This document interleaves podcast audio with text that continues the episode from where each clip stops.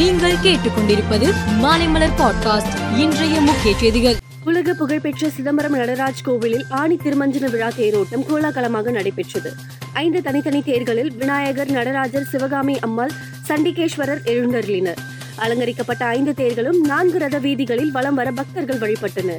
அரிசி கொம்பன் யானையின் உடல் மெலிந்த விழா எலும்புகள் தெரிவது போன்ற புகைப்படம் சமூக வலைதளங்களில் பரவியது. யானையின் உடல் மாற்றத்திற்கு காரணம் அதனுடைய உணவு பழக்கம் வழக்கமே என்று வனத்துறையினர் தெரிவித்தனர். அரிசி கொம்பன் யானையை மருத்துவ குழுவினர் இருபத்தி நான்கு மணி நேரமும் கண்காணித்து வருகிறார்கள். ஒரு சில வாரங்களில் யானையின் உடல்நிலையில் முன்னேற்றம் ஏற்பட்டுவிடும் என்று கூறியுள்ளனர். திருப்பத்தூர் மாவட்டம் மாம்பூர் அடுத்த பஞ்சகுப்பம் ரயில் நிலையம் அருகே வீரவர் கோவில் என்ற இடத்தில் சிமெண்ட் கல் மற்றும் கற்கர்களை தண்டவாளத்தில் அடுக்கி வைத்திருந்தனர். அப்போது மைசூர் சென்னை ரயில் வந்தது. இந்த ரயிலை கவிழ்க்க நடத்தப்பட்ட சதியா என ரயில்வே போலீசார் விசாரணை நடத்தி வருகிறார்கள். மணிப்பூர் மாநிலம் கிழக்கு இம்பாலில் உள்ள இதாம் கிராமத்தில் ராணுவ வீரர்கள் ஆயுதம் ஏந்திய போராளிகளை கைது செய்தனர். அப்போது ஆயிரத்து ஐநூறுக்கும் மேற்பட்ட கிராம மக்கள் சூழ்ந்ததால் உயிர் சேதம் ஏற்படாமல் இருக்க மனிதாபிமான அடிப்படையில் ஆயுதம் ஏந்தியவர்களை விடுவித்து கைப்பற்றிய ஆயுதங்களுடன் ராணுவ வீரர்கள் வெளியேற்றினர். மணிப்பூரில் வன்முறை தொடர்ந்து வரும் நிலையில் நேற்று அமித்ஷா தலைமையில் அனைத்து கட்சி கூட்டம் நடைபெற்றது. அப்போது அனைத்து கட்சி குழுவை மணிப்பூருக்கு அனுப்ப வேண்டும் என எதிர்க்கட்சிகள் கோரிக்கை விடுத்தனர். மேற்கு வங்காளத்தில் இன்று நின்று கொண்டிருந்த ரயில்வே பராமரிப்பு ரயில் மீது சரக்கு ரயில் பயங்கரமாக மோதி விபத்து ஏற்பட்டது.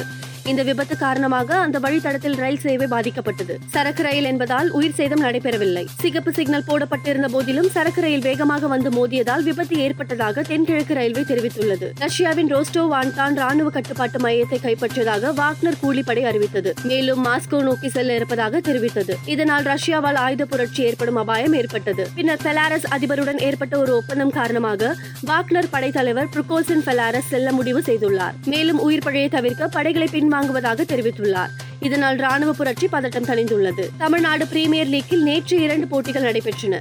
முதலில் நடைபெற்ற போட்டியில் Chepauk Super Gillies Nellai Royal Kings அணிகள் மோதின. இந்த போட்டியில் நெல்லை ராயல் கிங்ஸ் எட்டு விக்கெட் வித்தியாசத்தில் வெற்றி பெற்றது. முதலில் விளையாடிய சேப்பாக் சூப்பர் கில்லிஸ் ஏழு விக்கெட் இழப்பிற்கு நூற்றி ஐம்பத்தி ஒன்பது ரன்கள் எடுத்த நிலையில் சென்னை ராயல் கிங்ஸ் பதினெட்டு புள்ளி ஐந்து ஓவர்களில் இரண்டு விக்கெட்டுகளை மட்டுமே இழந்து சேசிங் செய்தது. மற்றொரு ஆட்டத்தில் மதுரை பேந்தர்ஸ் சேலம் அணியை துவம்சம் செய்தது.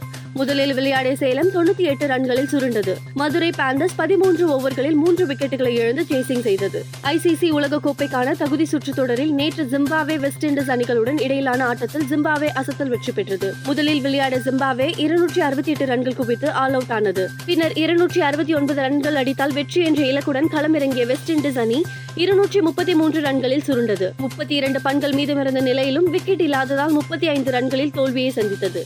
குரூப் ஏ புள்ளிகள் பட்டியலில் ஜிம்பாவே முதலிடத்தை பிடித்துள்ளது. வெஸ்ட் இண்டீஸ் மூன்றாவது இடத்தை பிடித்துள்ளது. மேலும் செய்திகளுக்கு மாலைமலர் பாட்காஸ்டை பாருங்கள்.